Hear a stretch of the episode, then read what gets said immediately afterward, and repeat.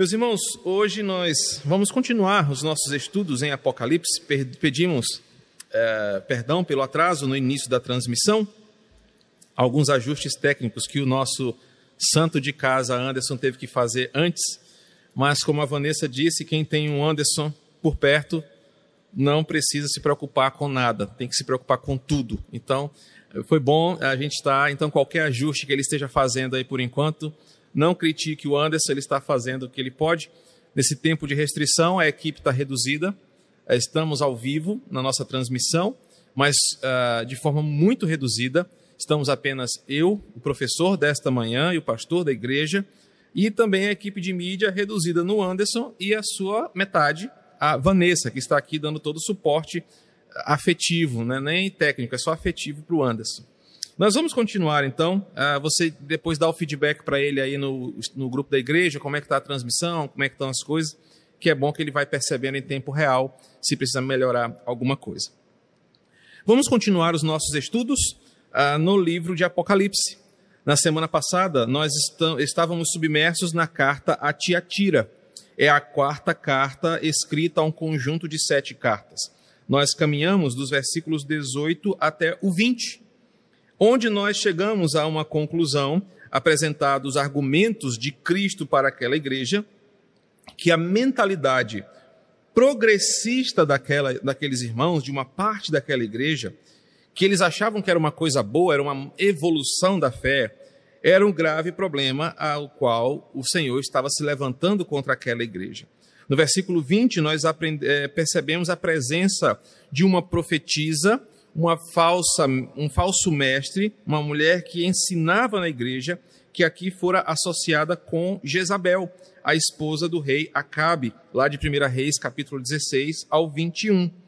Esta mulher trouxe para a igreja um distanciamento da pureza e dos fundamentos da fé, os levando a uma nova forma de viver o evangelho, o que nós denominamos como um progressismo ou uma fé progressista chegamos à conclusão, dos versos 18 ao verso 20, de que a sedução de Tiatira é a mesma sedução representada hoje por uma geração inteira de crentes que querem ser aceitos socialmente e se afastam dos fundamentos do cristianismo, moldando as suas mentes não mais pela escritura, mas pelas coisas denominadas como culturais, coisas inofensivas ensinadas, pregadas e promovidas por esse tipo de falsa, falso mestre, falso profeta, falso pastor, que na verdade são todos, assim a exemplo de Jezabel, citada aqui, servos de Baal e das suas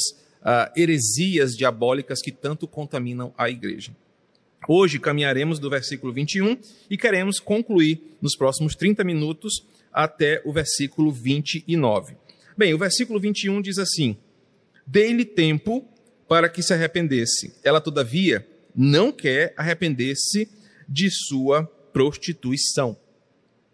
Até aqui, Cristo apresenta que esta, este ensinamento desta mulher chamada de Jezabel, representando um tipo de ensino religioso que traz uma permissividade. Aqui no versículo 20, expresso pela prostituição e comer coisas sacrificadas a ídolos coisas que as religiões pagãs faziam e coisas que a Jezabel do Antigo Testamento trouxe para dentro de Israel.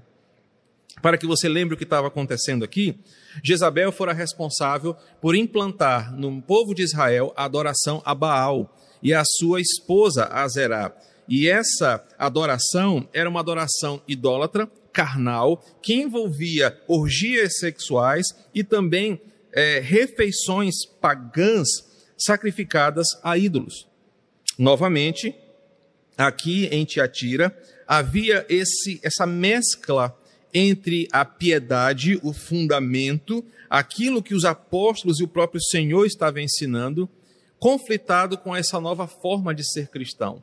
Uma forma mais permissiva, que não era tão pura, mas que não via pecado do outro lado, e por isso esses crentes estavam sendo levados a isso. Então eram crentes mergulhados na, na, nos ensinamentos dessa Jezabel que faziam as coisas sem uma consciência que os acusasse, pois os ensinamentos tortuosos dessa mulher, versículo 20, ensinavam os cristãos a tolerarem certas coisas que a Bíblia condena.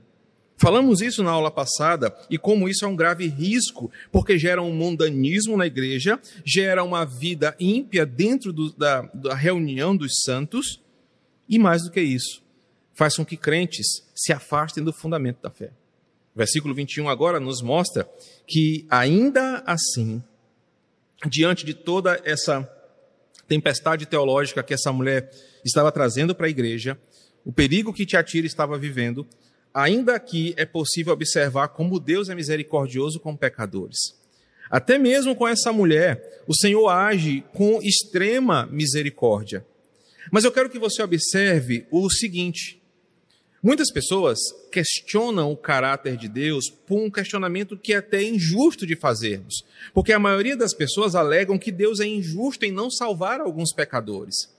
A nossa mentalidade, ah, levada por uma justiça caída, mundana, ousa questionar a justiça de Deus e às vezes o coloca no banco dos réus, dizendo: Olha, Deus é injusto, porque Deus salva alguns e Deus não salva outros, Deus não salva alguns pecadores. Mas o versículo 21 nos mostra que, mesmo essa mulher fazendo mal ao povo de Deus, e ela aqui representando todo um grupo de pecadores que se levantam contra a igreja de Cristo e os seus ensinamentos. O próprio João já chamou esses homens e mulheres na sua primeira carta de sendo aqueles que são o anticristo, homens que se levantam contra o ensino e o próprio Senhor Jesus Cristo. Observe que até para esse tipo de pessoa, versículo 21, Deus dá tempo para que ele se arrependa. Deus age com misericórdia, mostrando assim o seu caráter, o seu maior atributo, a sua essência, que é o amor, a paciência, a compaixão e a oferta do evangelho que está apresentada para que aquele que crê e receba a sua palavra e quebrante o seu coração possa ser transformado e viva uma nova vida com Deus. Mas observe também que o versículo 21, a primeira parte fala da bondade e compaixão de Deus. Eu dei tempo para que ela se arrependesse. Ela, todavia, não quer se arrepender da sua prostituição. E aqui está o ponto. E aqui está a ocasião em que nós tiramos Deus do banco de réus da nossa justiça própria e caída e entendemos o grave problema da humanidade. O problema não é que Deus não salva pecadores, mas o problema está é que o pecado cauteriza o coração do pecador a ponto dele rejeitar a humilhação para a salvação a ponto dele rejeitar a oferta da graça, a ponto dele rejeitar a salvação que vem do Senhor. O ponto está, não é que Deus não salva pecadores, como muitos alegam, mas a verdade é que poucos observam que é o pecador que não deseja o perdão de Deus. É o pecador que, mergulhado em seu pecado, não quer arrepender-se dos seus maus caminhos e voltar para o Senhor. O versículo 21 nos ensina sobre o caráter de Deus, que age com misericórdia mesmo contra aqueles que o ferem, que ora por aqueles que estão fazendo mal à sua igreja, para que esses aí recebam a palavra de graça e sejam convertidos. É como Estevão, que quando estava sendo apedrejado, orava por aqueles que o apedrejavam. É como Jesus, em plena cruz do Calvário, pedindo que o Senhor perdoasse aqueles que não sabiam o que estavam fazendo. O versículo 21 nos mostra sobre o caráter de Deus, mas ao mesmo tempo nos mostra como o pecado tem um poder de cauterizar o coração de homens e mulheres para rejeitarem o chamado da graça, para não aceitarem a humilhação que vem de Deus, de preferirem estar atolados em seus pecados, de preferirem estar submersos na sua imundície, de não arrependerem-se da sua prostituição. O versículo 21 nos mostra que o pecador é que não deseja o perdão de Deus. E ele odeia a lei de Deus. Ele odeia o Senhor. Ele odeia tudo que representa a glória de Deus. Meus irmãos, é por aqui que nós podemos afirmar que não há ninguém no inferno, não haverá ninguém no inferno arrependido, chorando, pedindo uma segunda chance. Embora você leia a parábola do rico e do Lázaro, você vai entender que no inferno estão alojadas pessoas que odeiam o Senhor e que não querem, não quiseram, não haverá segunda chance, e lá eles serão alimentados em seu ódio contra o Senhor, Por isso eles não se arrependerão no inferno. Por isso que eles não querão, não desejarão uma nova chance. Primeiro porque não é dado ao homem esse direito. A Bíblia fala que após a morte é vindo o juízo. Não há segunda chance. Mas lá no inferno estão aqueles que odeiam o Senhor, que odiavam o Senhor em vida e continuarão odiando em morte, porque não querem abandonar os seus pecados pelo convite da graça, do versículo 21. Os versos 22 e 23 nos contam que o que Deus fará por conta dessa dureza de coração destes que seguiam o ensinamento desta mulher. Eis que prosto, a prosto de cama, bem como em grande tribulação os que com ela adultério, adulteram, perdão, caso não se arrependam das obras que ela incita. Matarei os seus filhos, e todas as igrejas conhecerão que eu sou aquele que sonda mentes e corações, e vos darei a cada um segundo as vossas obras. Por conta desta dureza, apresentada no versículo 21, e pelo desejo das pessoas de seguirem esse falso ensino destes mestres sedutores que afastam os crentes dos fundamentos da fé, introduzindo novas ideias, introduzindo uma forma de cauterizar a consciência, anulando o peso do pecado, apresentando uma certa ingenuidade ou inocência nas coisas fora do evangelho. Por causa disso, o próprio justo e santo juiz trará a sua sentença. Não há como você afirmar, pautado no versículo 21, que Deus está sendo injusto, impiedoso ou pesado demais contra essa mulher e seus seguidores. Porque, primeiro, ele deu a oportunidade, ele deu a oportunidade por um tempo para que essas pessoas deslumbrassem a sua presença, ouvissem a sua palavra, se rendessem aos seus pés. O problema aqui nunca foi a justiça divina mas o problema está é que as pessoas sempre querem impunidade e isso até mesmo diante de Deus. Esses três versículos nos mostram que Deus não é injusto, Deus não é pesado, Deus não é impiedoso quando ele trata o pecador conforme a sua própria lei. O problema está no meu coração quando eu quero que a minha impunidade chegue diante do Senhor. Nós pensamos que Deus está no STF da vida, nós pensamos que Deus é como os nossos magistrados, nós pensamos que Deus é caído como as nossas autoridades e Deus não é. Ele é aquele que tem os olhos como chamas de fogo, versículo 18, que seus pés são semelhantes ao bronze polido, e não há impunidade que passe diante da sua presença. O que o nosso coração caído às vezes quer é que pessoas que seguem a Jezabel aqui de Tiatira, passem impunes diante de Deus e elas não vão passar. E por mais que esses pecadores tenham as suas justificativas, por mais que no final das contas todos nós tenhamos desculpas para os nossos pecados, a Bíblia diz que nós somos indesculpáveis. Romanos capítulos de 1 a 3 nos mostra que nós não teremos desculpas diante do Senhor, porque ele foi em todo o tempo misericordioso, paciente, compassivo com uma humanidade rebelde e caída que se levanta contra ele. Mas, após o tempo, e em seu determinado tempo, versículo 22, o Senhor começa a agir. Detalhes importantes que podem nos ajudar a entender melhor essa sentença é que a palavra traduzida é, na maioria das Bíblias por cama, na expressão eis que aprosto de cama, não é nem a cama, como nós entendemos hoje no nosso mundo ocidental, e nem uma maca de hospital.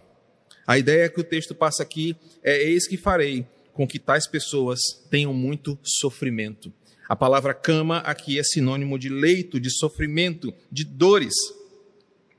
E que ele vai passar, fazer com que todos os seus seguidores, aqueles que adulteram a palavra de Deus para praticarem coisas impuras, também sofrerão na pele o mesmo tipo de tribulação.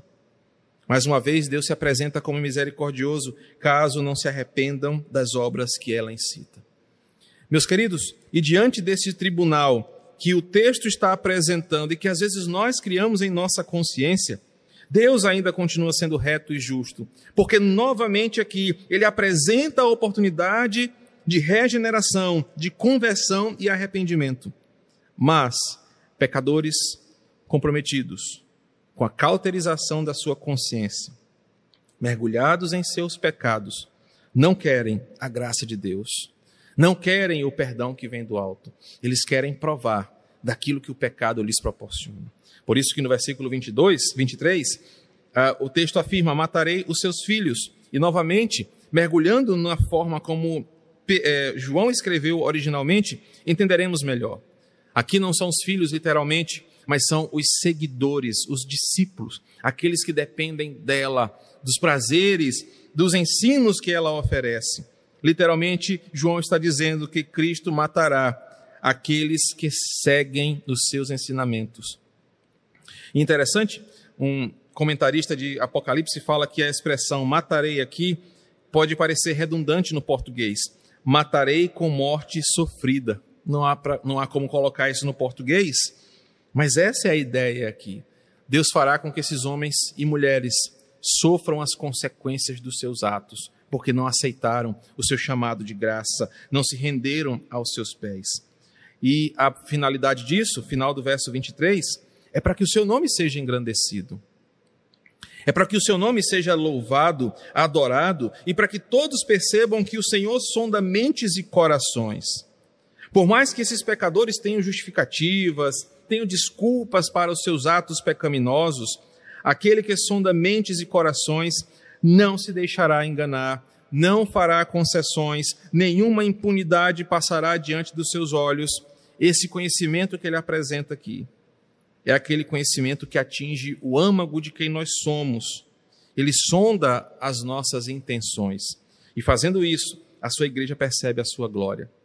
Meus irmãos, um destaque que te atira nos ensina para os dias de hoje é que a mesma santidade exigida pelo Senhor no livro de Deuteronômio, no livro de Levítico, é uma santidade exigida para a igreja dos dias de hoje.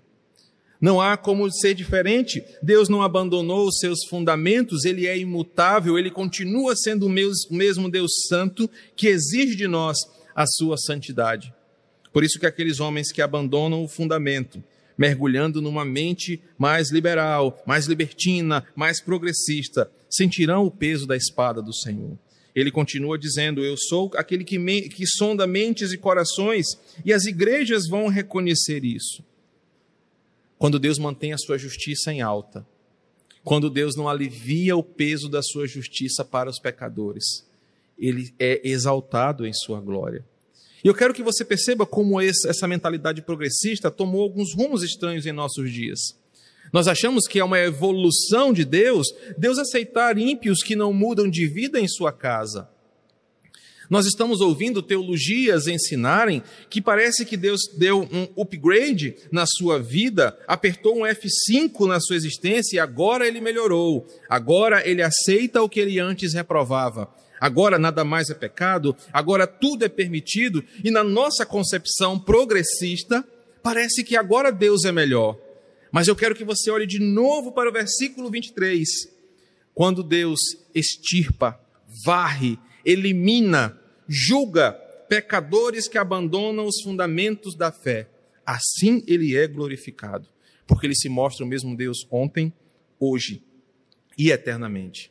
Por isso, nós, mesmo seduzidos por essa teologia que nos ensina por aí que Deus agora é diferente, antes ele era um Deus bravo, um Deus que exigia muita coisa, hoje ele é um Deus paisão, um Deus de amor, que não se intromete na sua vida sexual, que não se intromete nos seus vícios, ele entende, ele é um Deus camarada demais.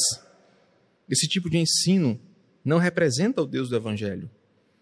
Porque na medida em que Deus se mostra o mesmo ontem, hoje e sempre, é uma demonstração de que eu posso confiar nele na sua palavra. Mas na mesma medida, isso me mostra que Deus sendo assim, exercendo a sua justiça inalterável ao longo de toda a história, ele está dizendo: ele é o Senhor. E nós devemos andar de acordo com a sua palavra e a sua vontade. Versículos 24 e 25 nos mostram que é, em Tiatira havia um grupo que permanecia fiel, e ainda bem que tinha esse grupo. Observem os versículos 24 e 25. Digo, todavia, a vós outros, os demais de Tiatira, a tantos quanto não têm essa doutrina e que não a conheceram, como eles dizem, e os que não conheceram, como eles dizem, as coisas profundas de Satanás. Outra carga não colocarei sobre vós. Tão somente conservai o que tendes até que eu venha. Ainda bem que em Tiatira existia um grupo que permanecia fiel aos fundamentos da fé. E esse era o grande ponto de tensão aqui nessa carta, porque parte da igreja vivia a fé, verso 19, o serviço, a perseverança e até mesmo as últimas obras, que estavam mais pesadas que as primeiras. O cerco estava se fechando, nós falamos sobre isso na aula passada, e aquele grupo, eh, como uma espécie de resistência a essa mentalidade progressista, se mantinha fiel e era alvo de constante ataque, era alvo de crítica eram tidos como chatos demais, como caretas demais, como santos demais, como cafonas demais. Mas era esse grupo que, a partir do versículo 24, Cristo volta os seus olhos. E apesar de dar uma dura sentença, dos versos 20 ao 23, para aqueles que abandonaram os fundamentos da fé, os versículos 24 e 25 falam desse outro grupo. Um grupo de irmãos que não se dobravam, diante das inocentes concessões para o mundo que sempre acabam revelando coisas profundas de Satanás. E aqui o ponto é importante para nós e nos aproxima de Tiatira. É que as coisas profundas de Satanás aqui não levam aquelas questões caricatas como nós vemos em algumas ilustrações, pessoas adorando a Satanás num, num, desenho de pentagrama no chão, feito com sangue de crianças ou de galinha, com muitas velas e capuz preto e tudo mais. Mas o que é apresentado aqui é um perigo tão real que às vezes seduz os mais inocentes. São as questões inocentes da nossa cultura, da nossa sociedade, os costumes que são até mesmo louvados por alguns que estão fora da igreja. Esse detalhe importante aqui das coisas profundas de Satanás é que é, são aquelas coisas que retiram a desculpa da nossa consciência para justificar o que gostamos, para justificar os compromissos que nós temos com esse rótulo de inocente. É participar de uma festa porque é folclore, é participar de um comportamento porque é normal, é fazer algumas coisas porque todo mundo faz e só quem é careta que não faz isso, é aceitar certas práticas na sua casa? É fazer, é ter certos comportamentos que os mundanos e ímpios praticam, e você, sendo cristão, aceita, porque você está sendo seduzido pelos ensinos de Jezabel. Essas coisas inocentes, que parecem não ter nenhum peso espiritual, elas têm. É aquela prática que você diz: não, isso não tem nada a ver, não, isso aqui é, é, é não, não, não, tira a minha salvação, não é por causa disso que eu vou envergonhar o Evangelho. Ah, isso aqui todo mundo faz. E esse tipo de ensinamento, essa doutrina que é apresentada no versículo 24, sempre leva para essas coisas profundas de Satanás. Eu quero que você entenda que o que está sendo colocado aqui pelo versículo 24 é que existiam irmãos fiéis que pagavam o preço por não se contaminarem com essas coisas inocentes, aparentemente inocentes, que revelam coisas profundas de Satanás. E eu quero que você grave uma afirmação. Nada nesse mundo, nenhuma expressão cultural, nenhuma expressão folclórica, nenhuma questão política, social, popular, artística, está isento de um partido, está isenta de um lado, está isenta de um Deus, de uma adoração. Todas as coisas adoram alguma coisa. Não existe imparcialidade, não existe inocência em nada fora do Éden. E esse é o ponto aqui. Alguns irmãos conseguiam entender que, mesmo parecendo coisas tão comuns como uma dança folclórica ou uma festa natural da minha cidade, ou alguns comportamentos, essas coisas tinham uma profundidade satânica por trás, porque não eram aprovadas pelo Senhor, não eram permitidas pelo fundamento da fé e eram seduções que levavam esses irmãos que caíam nas garras de Jezabel e sua doutrina para o inferno, para as profundidades de Satanás. Tais irmãos, os que não se dobram a esses caprichos do mundo e que sofrem em sua pele o conceito do cancelamento, do distanciamento, do isolamento dos outros que praticam essas coisas, esses irmãos, aqueles que mantêm o padrão de pureza, de santidade que o Evangelho exige, sofrerão aqui. Perderão pessoas, perderão amigos, sofrerão as penalidades do que acontecia socialmente em Tiatira. Mas são esses irmãos que serão isentos do sofrimento vindouro.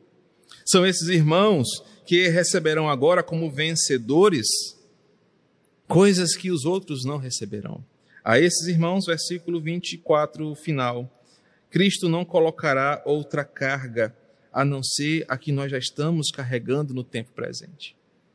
Isso significa que ele não nos colocará em um juízo eterno ainda mais sofrível, mais doloroso que virá pela eternidade. E o final daqui é, é, são dois caminhos distintos. O ímpio sofre aqui e continuará sofra, sofrendo pela eternidade, pois Cristo colocará sobre eles uma outra carga, a carga da condenação eterna.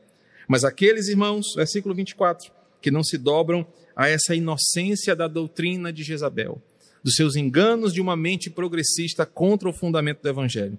Esses irmãos não receberão essa outra carga pesada, mas terão o seu fardo aliviado, terão a sua alma liberta do peso do pecado, da morte e viverão livres com o Senhor. Esses irmãos que se mantêm puros serão isentos de mais dores no mundo do que as que eles já sofrem no dia a dia com as perseguições que já temos. Eles são apenas incentivados final do versículo 25, na verdade, versículo 25, são apenas incentivados a se manterem firmes na fé até se encontrarem com o Senhor.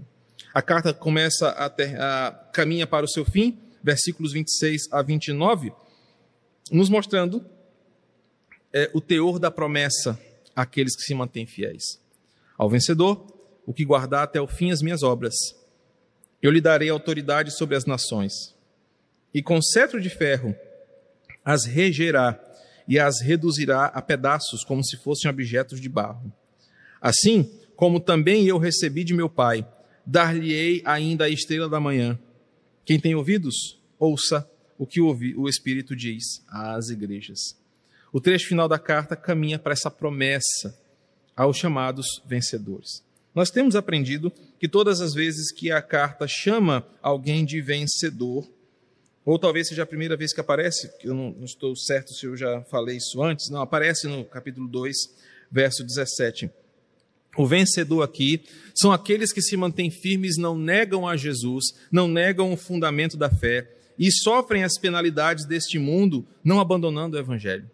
Ao vencedor, aquele que se mantém fiel, aquele que guarda o ensinamento do Senhor e não se aparta dele, aquele que se mantém firme nos fundamentos, longe dessas seduções de Jezabel, longe desses perigos do liberalismo e também da mente progressista, receberão da mão do Todo-Poderoso algo essencial que nós desejamos. Nós participaremos do seu reino messiânico. Nós governaremos sobre as nações com Cristo. E o que isso significa? Significa que nós, quando as coisas forem restauradas, quando o governo de Deus for finalmente estabelecido de forma plena em todo o cosmo, quando o pecado for eliminado tanto da sua condenação, da sua presença e da sua maldição, nós viveremos uma realidade que nunca provamos nessa terra. Nós receberemos dele a autoridade para brilharmos com a luz do evangelho eternamente, e por isso receberemos autoridade sobre as nações. Não mais seremos governados por homens e mulheres que direcionam a história para os seus caprichos. Não estaremos mais debaixo da dura espada do Estado, da economia, da política, que nos conduz para onde eles querem. Mas nós teremos autoridade sobre essas pessoas, sobre esses poderes, porque agora nós seremos regidos pelo próprio Cristo. O texto nos mostra que por causa da sua santidade, nós estaremos livres do peso pecaminoso das nações e como um só reino, regidos por um só Senhor, estaremos livres da presença do pecado. E isso significa, versículo 27, que ele não tolerará a presença do ímpio e dos opositores do evangelho. Por isso que com seu cetro de ferro, que ele dará ao seu povo e governará sobre ele, ele vai reduzir as nações pecaminosas, os líderes, as políticas, as filosofias, as ideologias pecaminosas, como se fossem objetos de barro. O seu poder e a sua santidade não tolerarão a presença do ímpio, nem dos opositores do evangelho, porque na sua presença, no seu reino, não haverá mais Jezabel não haverá mais ah, os, as seduções do pecado, pois tudo nele será santidade. A outra promessa, agora ainda no versículo 27 e 28, é que nós receberemos das mãos dele, assim como ele recebeu do seu pai, a estrela da manhã. Eu quero destacar o que significa essa estrela da manhã. Um grande comentarista de Apocalipse diz o seguinte: a estrela da manhã é uma referência ao próprio Cristo, que se revela como a brilhante estrela da manhã em Apocalipse 22, 16. Ele é a brilhante estrela da manhã, que foi profetizada lá em Números 24, 17.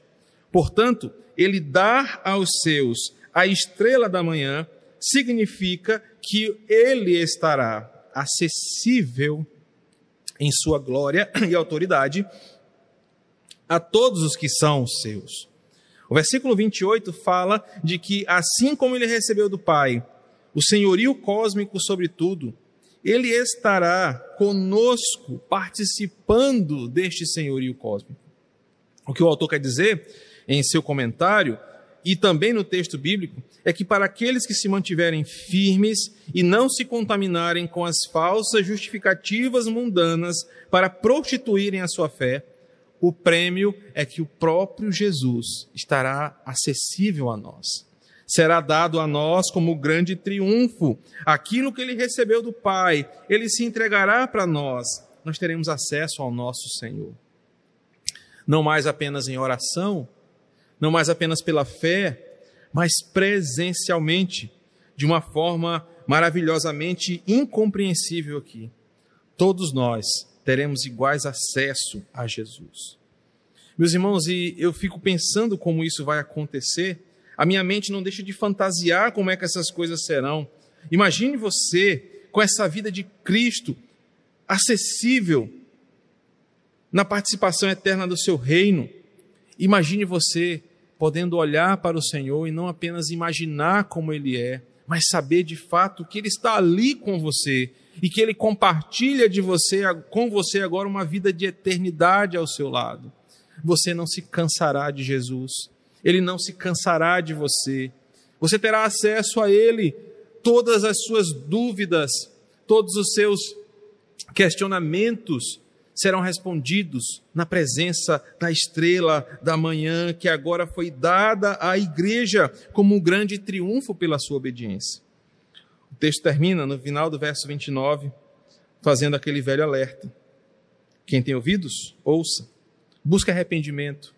Mantenha-se fiel ao Evangelho.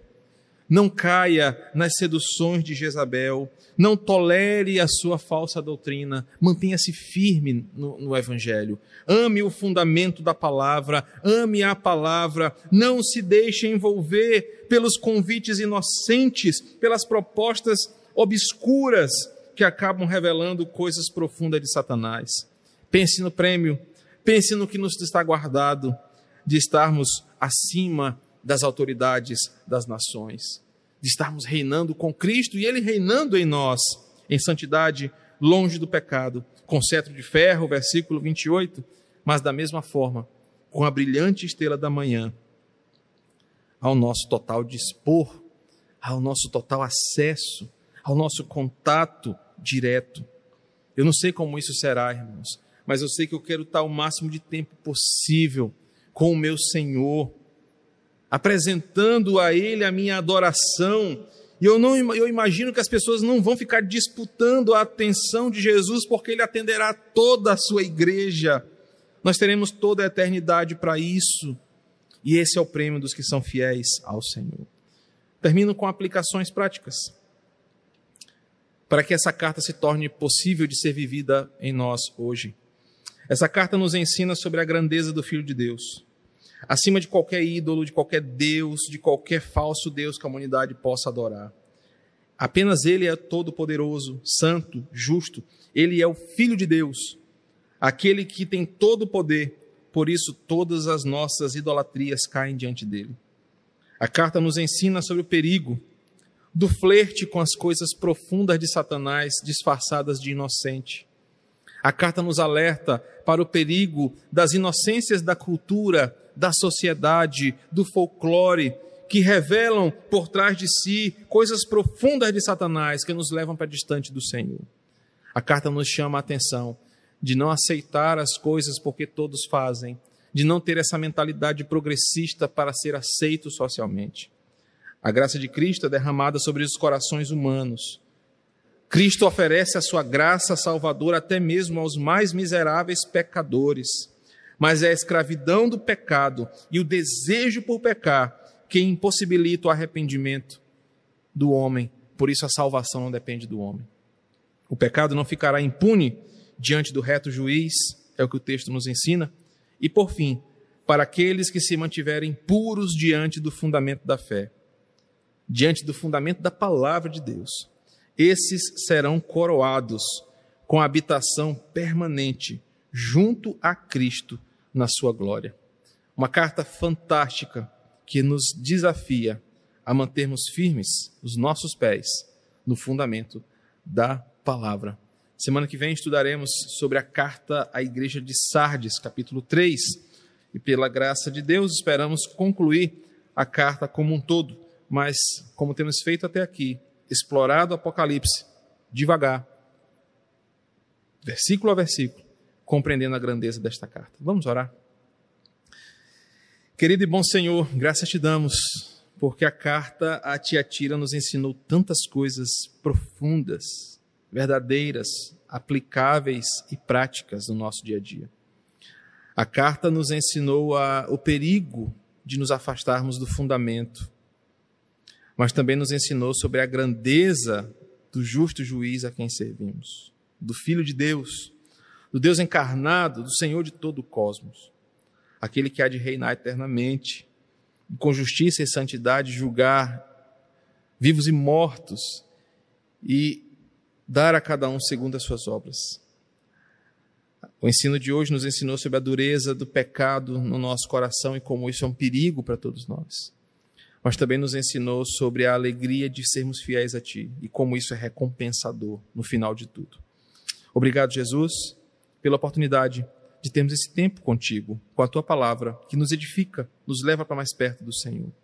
Que possamos ser como esses irmãos aqui de Tiatira, que mesmo diante de tantas seduções, às vezes inofensivas, sabem julgar todas as coisas pelo poder da palavra e não se afastam daquilo que te agrada, daquilo que é santo, para agradar pessoas, sistemas e poderes. Queremos ser fiéis ao Senhor e fiéis até a morte para que possamos ser contados como esses que são chamados de vencedores. Nós te louvamos porque tu és bom em todo o tempo. Assim oramos.